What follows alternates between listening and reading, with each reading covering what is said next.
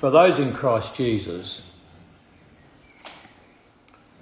no condemnation, that is punishment, no punishment awaits those who are in Christ. And this comes as a result of our faith. It comes as a result of our identification in Christ.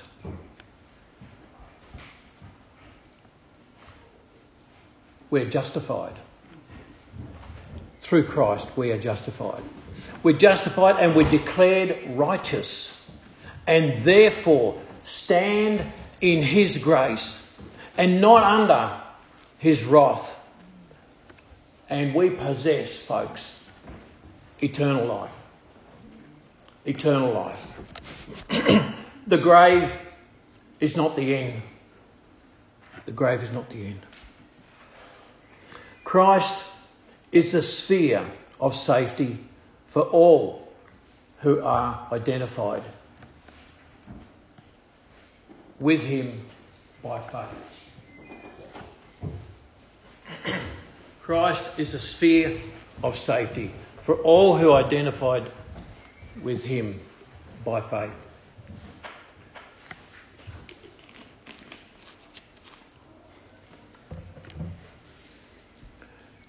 I want to read from the book of Romans chapter 8. Excuse me, I want to read the first 8 verses. There is no condemnation now for those who live in union with Christ Jesus. For the law of the Spirit which brings us life in union with Jesus Christ has set me free from the law of sin and death. What the law could not do because the human nature was weak, God did. He condemned sin in human nature by sending his own Son, who came with a nature like man's sinful nature, to do away with sin. God did this so that the righteous demands of the law might be fully satisfied in us who live according to the Spirit and not, folks, according to the human nature. Those who live as their human nature tells them to have their minds controlled by what the human nature wants. Those who live as the Spirit tells them to have their minds controlled by what the Spirit wants. To be controlled by the human nature results in death, for the wages of sin are, but the free gift of God is, correct. So to be controlled by human nature results in death. To be controlled by the Spirit results in life and peace. And also a person becomes an enemy of God when they are controlled by human nature. For he does not obey God's law, and in fact, he cannot obey it. Those who obey their human nature cannot please God. I think that is a really very interesting statement. Those who are controlled by their human nature cannot please God. The part of our makeup that does the sinning, folks, is the flesh. The Bible tells us the sin gratifies the flesh.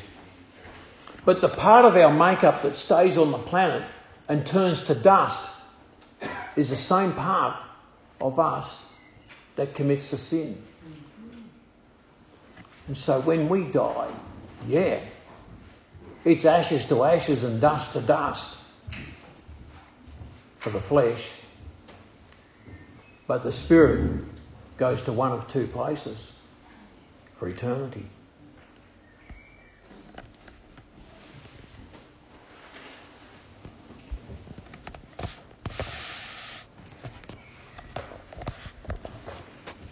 So the sinful nature produces death. Condemnation and freedom. Every person on this earth stands condemned of the sinful nature. We all deserve death because of our sinful nature.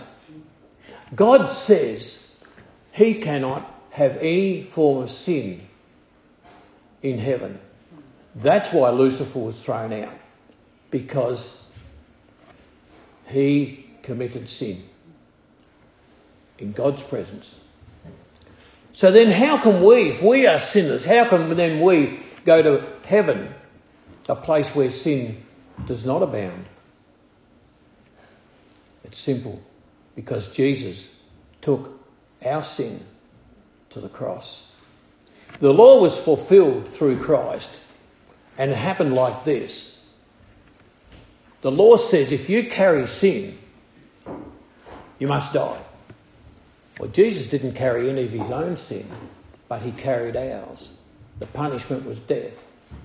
So because he carried our sin has also been atoned for.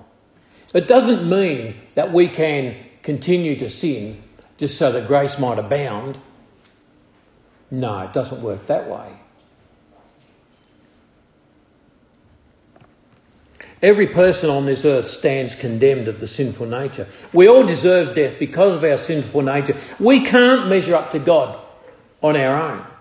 We need Jesus. He takes away our condemnation. And Jesus is able to set us free from the condemnation that awaits mankind.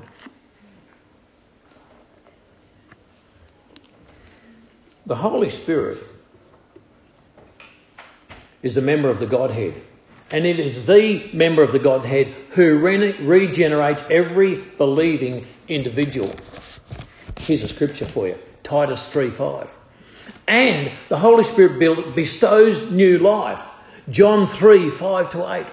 And he does this through the resurrection of Christ, Romans 6:4, Romans 6:8 and Romans 6:11. You see, sin produces death, but through Christ, believers have been set free from that death. That gives us a hope. It gives us a hope. We can say, wow, I know where I'm going when I die.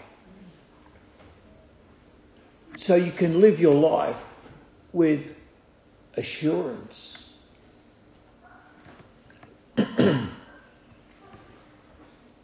This world has a sin problem.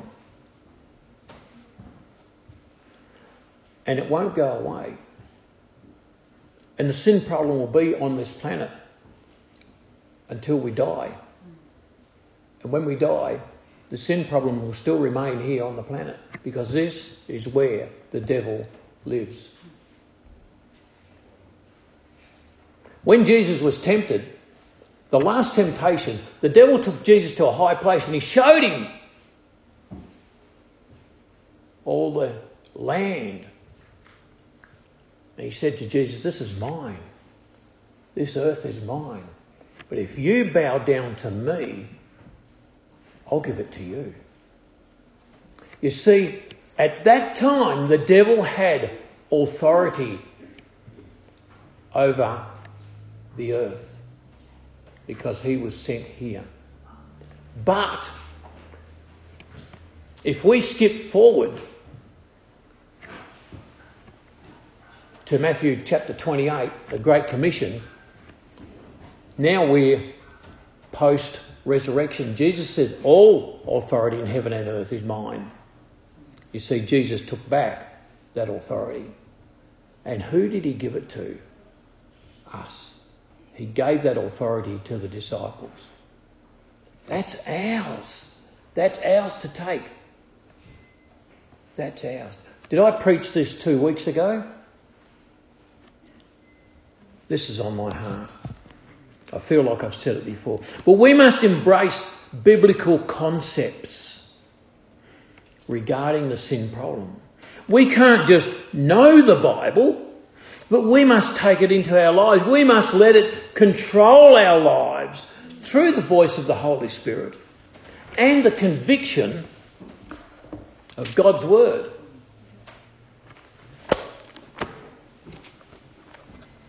You know what I'm going to say, don't you? Bible, tell me, what does it mean?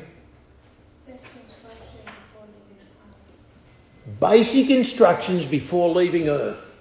Exactly. I love that acronym. We need those instructions. We need to follow them. The law and sin. The law, which is referred to as the Ten Commandments. Do you know the Ten Commandments were powerless over sin? In verse 3, what we just read, Romans 8, Paul says that although the law was good, it was powerless over sin. The law could set people straight. The law could show people that they were doing wrong. The law would convict and could convict. But the problem with the law is that any change from breaking the laws or breaking away from sin was done in your own strength. That makes it tricky. Some of us are stronger than others. Some might do okay. Some might not do okay. Where is it? In the Old Testament somewhere, the guy was committing adultery and the punishment was swift. The earth opened up and swallowed him and his wife and his kids and his goats and his tents and his servants. They all perished because he broke the law. You see, he couldn't stop committing the adultery in his own strength. He couldn't stop doing that. And so he was punished. Are we happy that we live in a time of grace? That we can come to God before we get swallowed up? Mm-hmm. I don't know when Jesus is coming again. If someone told me it'll be early November. Okay. Now, okay, I'm hearing a few chuckles. But I'll tell you what, are you ready if Jesus comes before Christmas? I don't know when it could be the Savo. Who knows? We might not even get to our AGM. But folks, be ready. Be ready. You see, I'm a messenger. God gives me a message and I tell you the message. Okay, I've done my bit. I've done my bit of obedience. The other thing that I need to do is to allow the convictions of even my preachings to sit in my heart. And I need to respond to them. But hey, what you do with the message is up to you. I won't say I don't care. I do care. But it's up to you. It's up to you.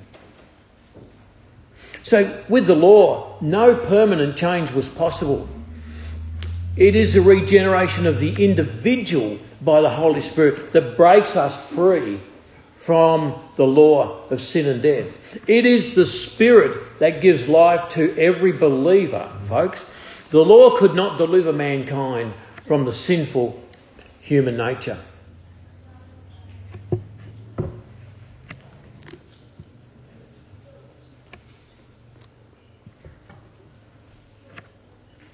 As we know,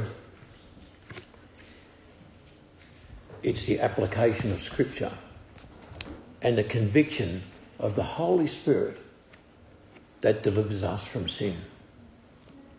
God has put everything in place for us, but there is one element missing. One element missing from this scenario. We have to want to give up sin. A sin, the secret sin, if you have one. Need to want to give that up. Folks,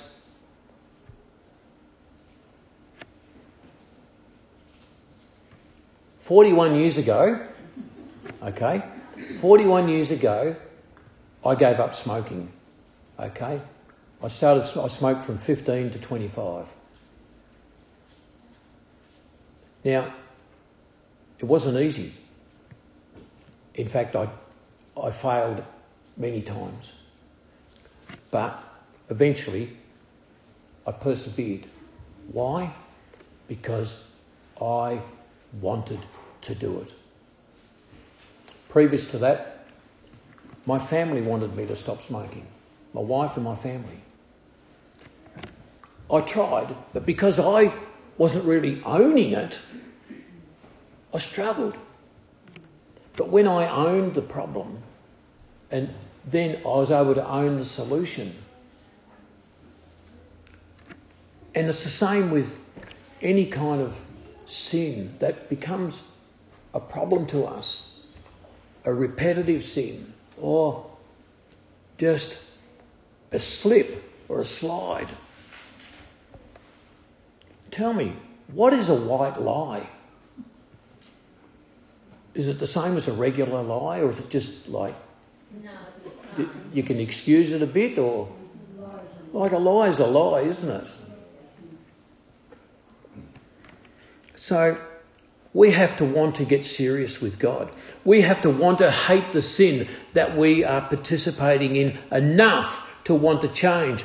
God is not a magician. Yes, he does healings, but he's not a magician. You won't be delivered from your sin unless you want to be delivered. God has made the way possible. It's up to you to decide to have your life fine-tuned. You know the story about the bloke up a tree in the flood? Bloke was up a tree and there's water everywhere and he couldn't swim. So he prayed to God. He said, God, rescue me from this tree. After a while, a bloke came in a rowboat. He said, hey, mate, would you like a lift? He said, no, it's all right. I'll pray to God about it. Anyway, after a while, a helicopter came. They lowered the rope down. The man said, jump on, we'll take you. No, I'll pray to God. God's going to rescue me. The water came up, covered the tree. The man drowned. Went to heaven. He said, God, I thought you were going to rescue me. He said, I sent a rowboat and a helicopter. You see, sometimes the obvious, the answer to our prayer, it's not always miraculous, is it? But God engineers circumstances for us. Helen, how many times... What do I say? I go down the street and I want to go, say, to the chemist, and there's a parking spot right out front of the chemist. What do I say? Thank you, Jesus. And how many times is there a vacant parking spot when I go down the street? Almost every time. And I just say, thank you, Jesus. Wow, it's just like an attitude. I don't know what sort of a God I serve sometimes, but he finds parking spaces for me. Do you know why? Because I told him I've got a bad hip. He knows. And it's painful for me to walk.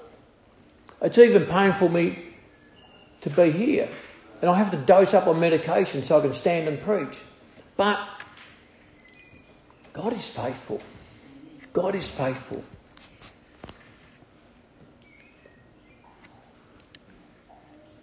I can smell food cooking.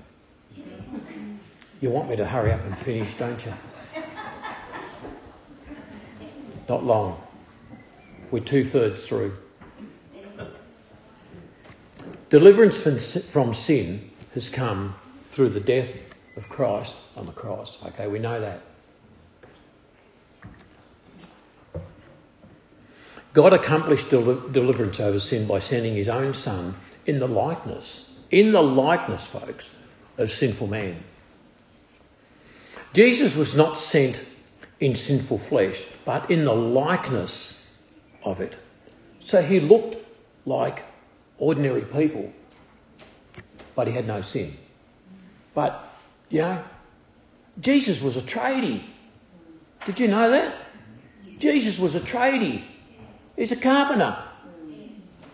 He probably got about with a hammer, nail bag, Screwdriver. They have screwdrivers in those days? I'm sure they did. And, you know, he's probably knocking up a bit of furniture. Maybe, you know, knock up a couple of frames for a house or, you know. Jesus was not sent in sinful flesh, but in the likeness of it. His human nature was protected and preserved from the indwelling principle of sin that has plagued all other human beings since Adam and Eve. The reference there is Luke 1:35. Jesus came to do something about sin. He came to do something about sin. And what he did was to condemn sin. He condemned sin by his death on the cross. He passed a judicial sentence on punishment. Jesus passed a judicial sentence on punishment so that those who are in Christ are not condemned for their sin. And I don't really know how it's going to work on Judgment Day, but I imagine it could be like, here's a line of people and there's God on his throne and we all shuffle forward to wait our turn. And I get there and he says, "Oh, Stuart, how are you today?" "Oh, not too bad. Thanks, Lord." "I'm sorry, but you've committed sin and you'll have to go to hell." But then Jesus is my lawyer, my advocate. He'll say, "Just one moment, Father. At the age of 16, Stuart gave his heart to you and I died for his sin." "Oh, wow, fantastic. You go through this door and you'll see a pearly gate. Maybe Peter will be there to meet me. Who knows?" You see, I will not be condemned for the sin that I've committed because I have invited Jesus to be my Saviour. That's how it works. The goal of this was so that the righteous requirements of the law, a life of holiness, could be fully met. The believers do not live according to the sinful nature, folks. We live according to the Spirit. Do you know how to live by the Spirit? Do you think, I will wait on the Holy Spirit today to tell me how I should live? We don't need to do that. Just turn to Galatians 5 and there's the fruit of the Spirit. See, it's in black and white for you. It's really... God's made it so easy. If you go to the first part of Galatians chapter 5, it'll tell you how not to live. It says, you know, like drunkenness and there's a whole list of stuff. But when you get down, the fruit of the Spirit is love, joy, peace, gentleness, kindness, long-suffering. So we don't need to sit and wait for the Holy Spirit to tell us how to behave. It's just there in black and white already. It's easy. All we have to do is do it. The provision of deliverance from the power of sin is through the death of Jesus Christ, but experiencing it in one's daily conduct comes through the controlling power of the Holy Spirit.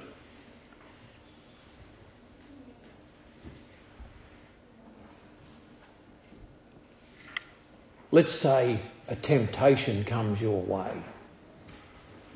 Okay.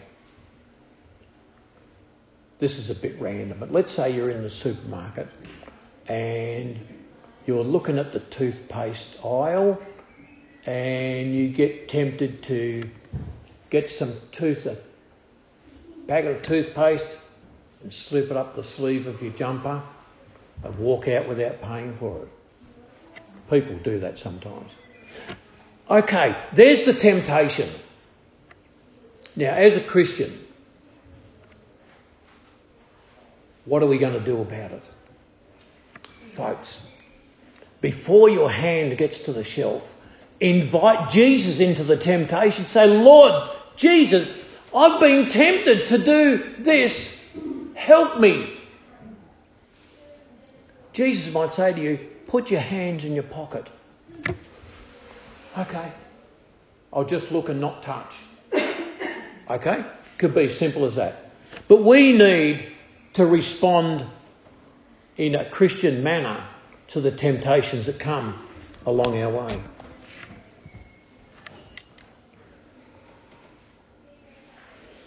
It comes down to your choice. Jesus quoted the scripture to the devil in regard to temptation.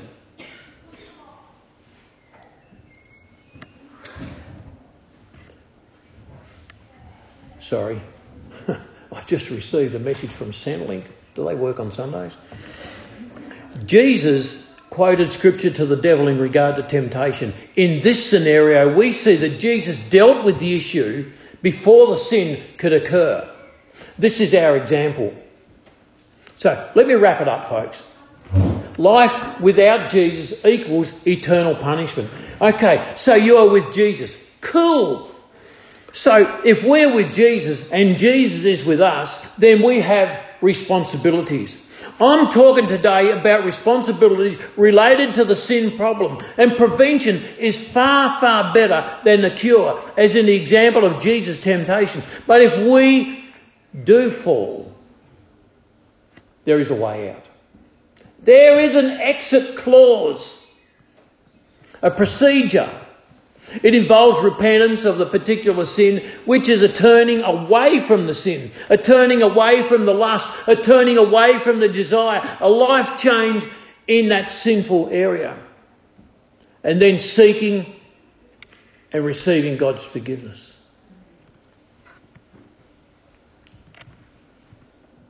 See, David had a problem. He saw Bathsheba naked, having a bath. Now that's when he should have dealt with the temptation. But he didn't, did he? He looked at her with lust. Next minute she's pregnant. And he thinks, oh man, what am I going to do about this? Ah, her husband's at fighting in the battle. I'll bring him home. I'll bring the husband home and he'll go home and hopefully sleep with his wife and everyone will think the baby's his. Didn't work. The husband came home, but he's so dedicated to the king. He said, I'm not going to go home to my wife. I'm going to sleep at the gate. I'm going to protect the king. Things weren't working out for David. So then he had to commit another sin to cover up the other sins. You see, he sent the guy back to the battlefront to be killed. And he was. You see how one sin led to another sin, led to another sin, led to another sin. But you see, if David had stopped right at the beginning and said, okay, I'm going to go downstairs and have a cold shower. That's what he should have done. But we can learn a lesson, can't we? So that we don't fall into those kinds of traps when temptation comes to us. So, where to from here? We've talked about the sin nature. We've talked about the law and sin. And we've talked about deliverance. For those in Christ Jesus, no condemnation, no punishment, just eternal life with the Godhead and true believers. The choice is easy, but the sin problem is real. Be encouraged, stay strong, apply scriptural concepts to your life. Trust God, use your giftings, apply spiritual fruit to your life. Seek God's face one-on-one, build the human-God relationship and participate in mission and ministry. I haven't really told you anything new today, but I've given you a refreshment. I've given you reminders. Take this message into your heart and allow the Scripture, the Word of God, Jesus, the Holy Spirit conviction to change your life today and tomorrow and next month and next year and next whatever's next. Let's pray. Father, we thank you